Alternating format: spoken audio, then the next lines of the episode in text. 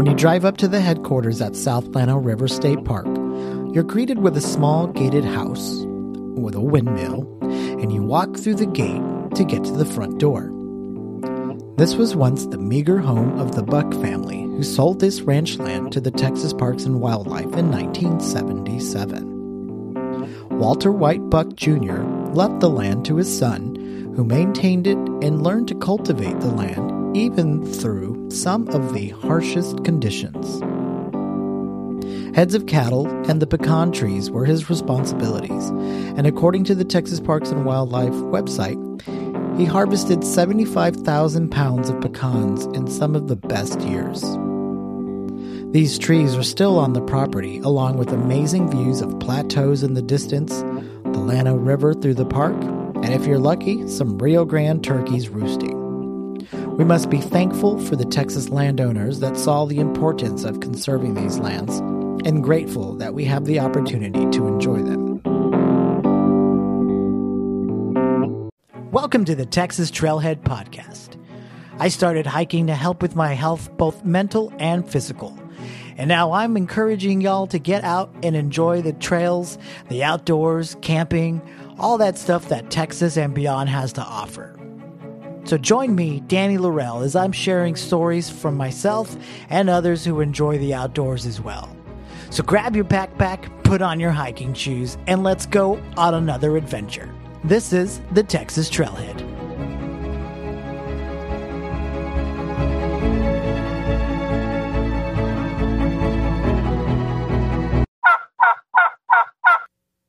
Gobble gobble. The rolling hills are all around as you drive into Junction, Texas. Crossing the metal bridge over the Llano River, you pull into a small town that feels almost untouched. Pickup trucks line the roads, and small shops selling antiques, hardware, and buildings that have historic markers are almost on every block. It starts to feel like a preview of the West Texas towns, with short buildings but vast blue skies. Highway 377 curves around and parallels the entrance to the park, and when you turn in and curve down, you're greeted by the flowing water. This day use area is best known as a launching pad for canoes and kayaks, but just on the other side of the river is another welcome addition. The Rio Grande turkeys roost here in the wintertime, and it's one of the largest gatherings of these animals in central Texas. Since human visitors are sharing the turkeys' land, there are sections of the park that are protected to let the turkeys roam and find food during the day. From October 1st through March 31st, the Turkey Roost area is open to the public from 10 a.m. to 3 p.m. And there are plenty of signs in the front of the park showing where these areas are. If you want to take an extended hike and watch the turkeys from a distance, check out the 1.5 mile Turkey Roost Trail. It will follow the roadway leading from the entrance to the headquarters, but you can extend it by traveling from the parking lot there to the interpretive trail, which is only 0.4 miles.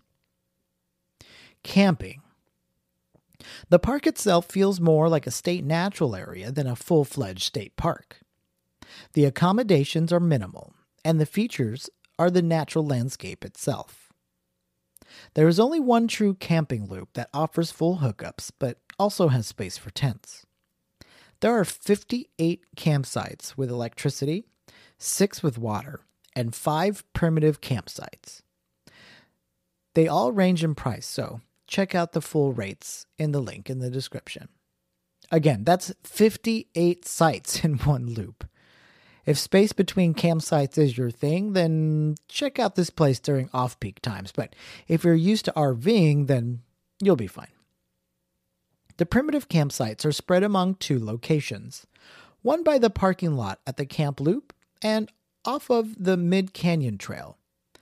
This one will give you a bit more of that backpacking experience, as you can hear people chatting from the parking lot at the walk in site. The Christopher walk in site. Just kidding.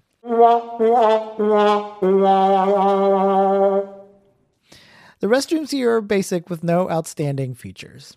They have showers and a filtered water station. The firewood is right in front of the camp host, and the loop definitely gets a lot of traffic because it's a one way loop. Back to the point of the natural area feeling. The majority of the trails are accessed from this section of the park, so there aren't a lot of roads throughout the park that you'll cross like you would say at Bastrop State Park. This gives a lot more elevated outdoor experience with a few exceptions.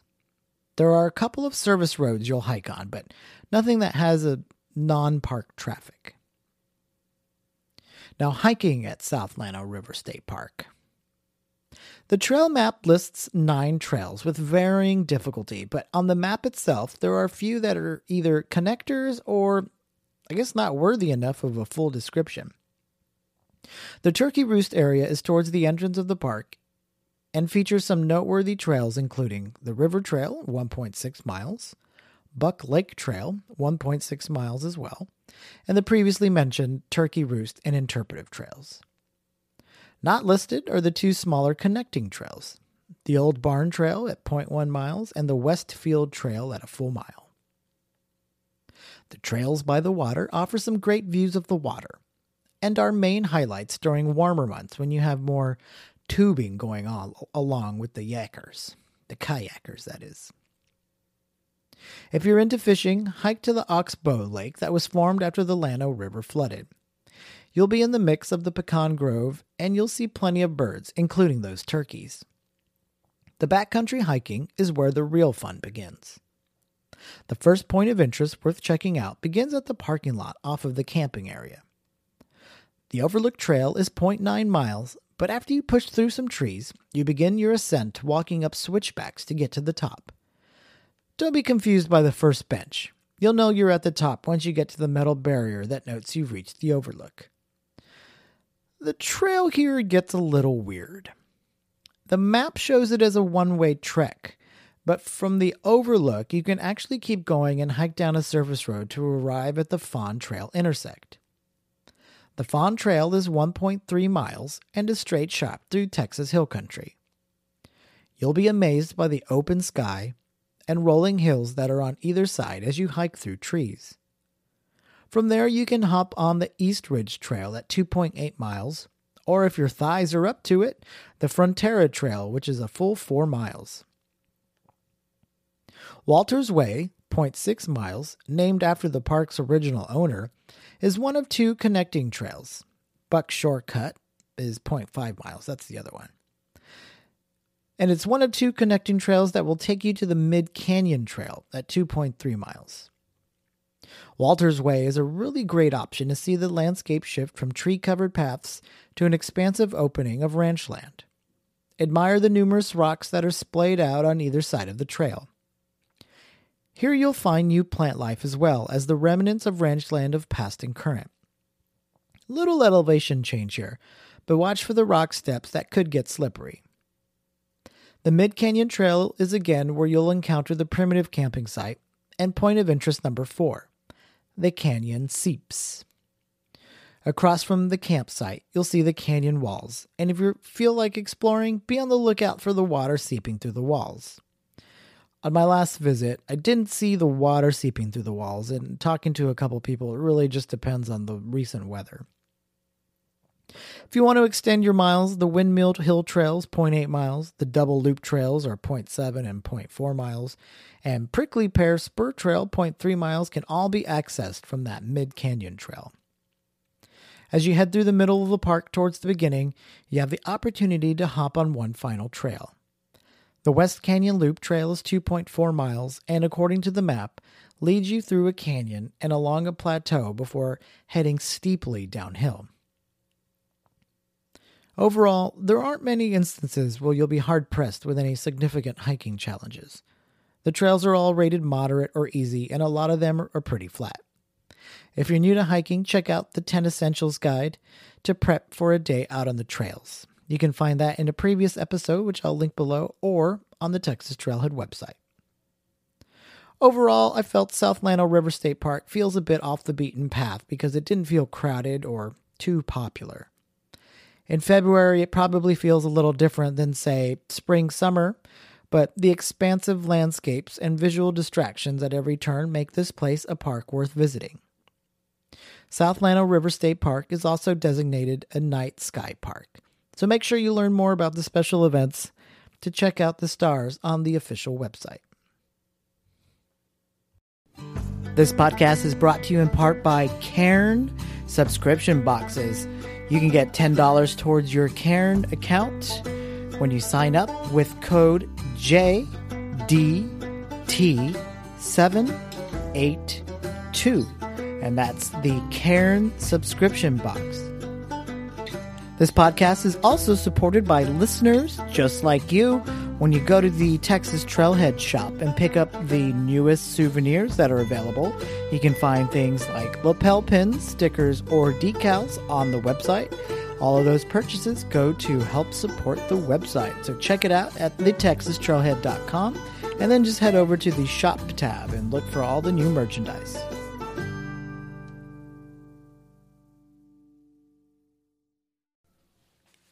Big news this week from the Texas Parks and Wildlife Department. They announced today on March 10th that they will begin the process of reopening the parks to full capacity after almost a year. The global COVID 19 pandemic instilled new precautions that the parks required for the safety of the employees and guests. While a lot of the restrictions were mostly for common areas, some parks also closed buildings like gift shops and more. In an email sent out to the park visitors, Texas State Parks Director Rodney Franklin explained the decision and what to expect moving forward. I'm about to read you the full transcript from the email that was sent out. Dear State Park Visitor, It has been almost a year since the pandemic began to impact Texas and state park operations.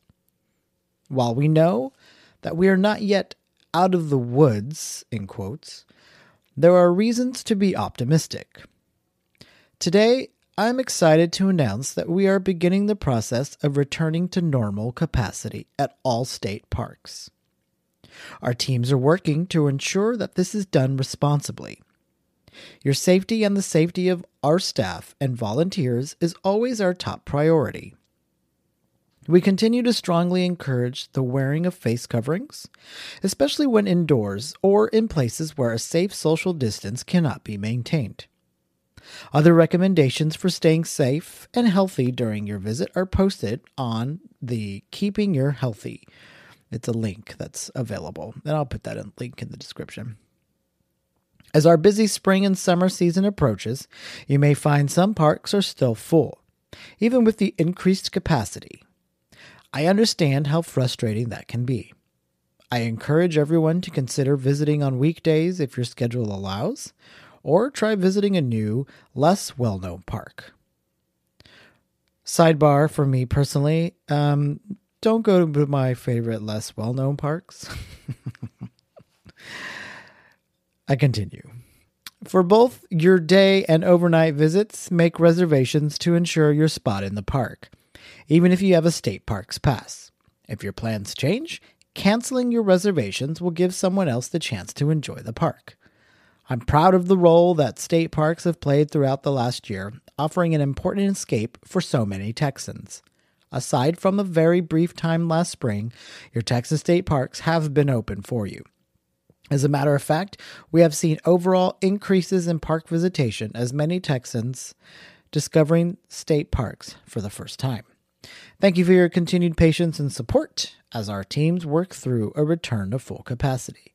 We stand ready to happily welcome you all to a Texas State Park soon. Sincerely, Rodney Franklin, Texas State Parks Director.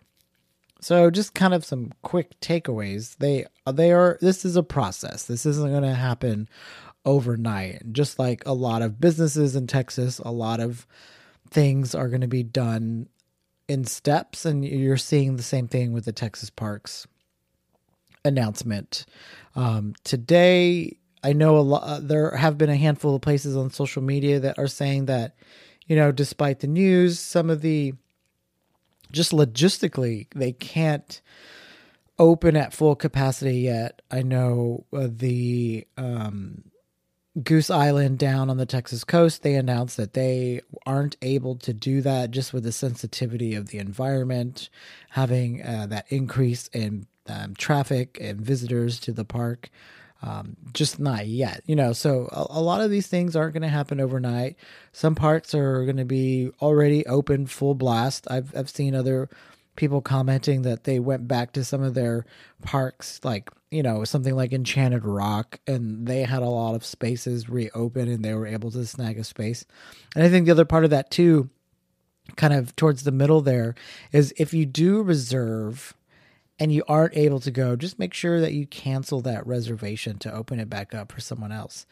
And and that with that being said, also um, I had a few people reach out on the Facebook, the Texas Trailhead Facebook page, if they should still do reservations ahead of time, and I, I I commented that they absolutely should because with how easy I think everyone realized it was over the last year, I think people are going to be looking for spots even more now, especially spring break now, especially in the summertime. So it's definitely highly recommended. So if you do it, do it that way. Make sure you are canceling if you aren't able to go. But I definitely still recommend that you make reservations online um, and um, you don't even really need to print them or you haven't needed to print anything. You just tell them your name when you get there. But I do want to just make a quick little have a little bit of a little commentary. And I think with there's been there's there's mixed camps when I've reached out to a few people today and got kind of their opinion on on some of the news today. I saw a lot of posts that were saying, "Oh man, I was really getting used to having less people at the parks." And and that's one observation.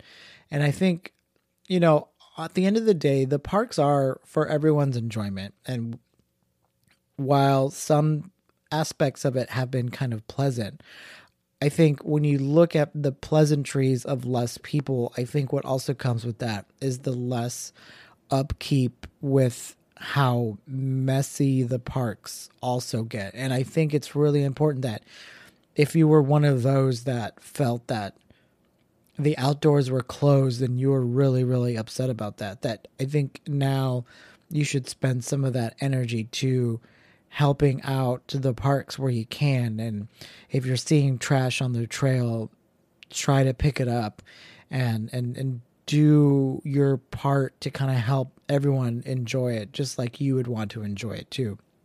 And I think that's kind of part of the park system for everyone is is to let everyone enjoy it the same way. And I think if we all chip in a little bit as these parks are about to get really busy, because as it says, they've noticed an increase of, visitation. And I don't think that's going away anytime soon. I think people got outside and got outdoors and really started to appreciate the the the natural space and I think that's great. That's the whole point of the Texas Trailhead to get people outside and enjoying nature, but I think responsibly for me to encourage everyone to spend time outdoors is also encourage people to kind of make sure you're picking up after yourself. And if you're somewhere and, and you're near trash and you have the ability to you know pack that too. And, and i think we can all work towards making a better cleaner and more positive outdoor experience. So that's all i'm gonna say about that. Um you know i think that the busy parks are going to stay busy. And i think that some of the lesser known parks might stay lesser known. They're just going to have some more opportunities for people to visit. And I definitely encourage, you know, I'm, I'm only half kidding. I, I, do have some parks that I like to go to that are usually off the radar, but, you know, I definitely want people to explore other places to kind of take the strain off of some of the more popular places too. You know, go to some of these parks, like I've said in, in one of my posts, and then I'll say, coming up, but something like Lost Maples, you know, visiting that in the summer can still be really fun. You don't have to all go in the fall and, um, you know, have a million people. You can go at a different month and kind of enjoy it in a different way. So, yeah, that's big news from today for the uh, Texas State Parks. Uh, Rodney Franklin, the Texas State Parks director, and the organization announcing they are taking steps to start going back to full capacity. You know, vaccines are up, and uh, I don't want to get too kind of deep into this, but the more vaccines that are out there, more people are going to feel comfortable, and we can start to kind of get back to what whatever normal means to you. But you know, I, I think we're seeing some good progress. We're seeing um, th- these things are, are going to start happening more and more, and we can get people back out and back outside, and it's it's exciting either way. I think so.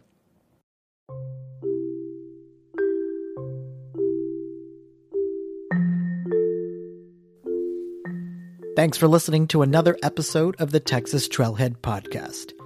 If you like what you heard, please let me know by leaving feedback on Apple iTunes or wherever you listen to this podcast. You can also support this podcast with a small monthly donation to help sustain future episodes. You can find this on anchor.fm and just search the Texas Trailhead. Still looking for more? Click the links below to find the website, Facebook page, and see pictures from the outdoors on my Instagram page. So until next time, grab your backpack, put on your hiking shoes, and let's go out on another adventure. This is the Texas Trailhead.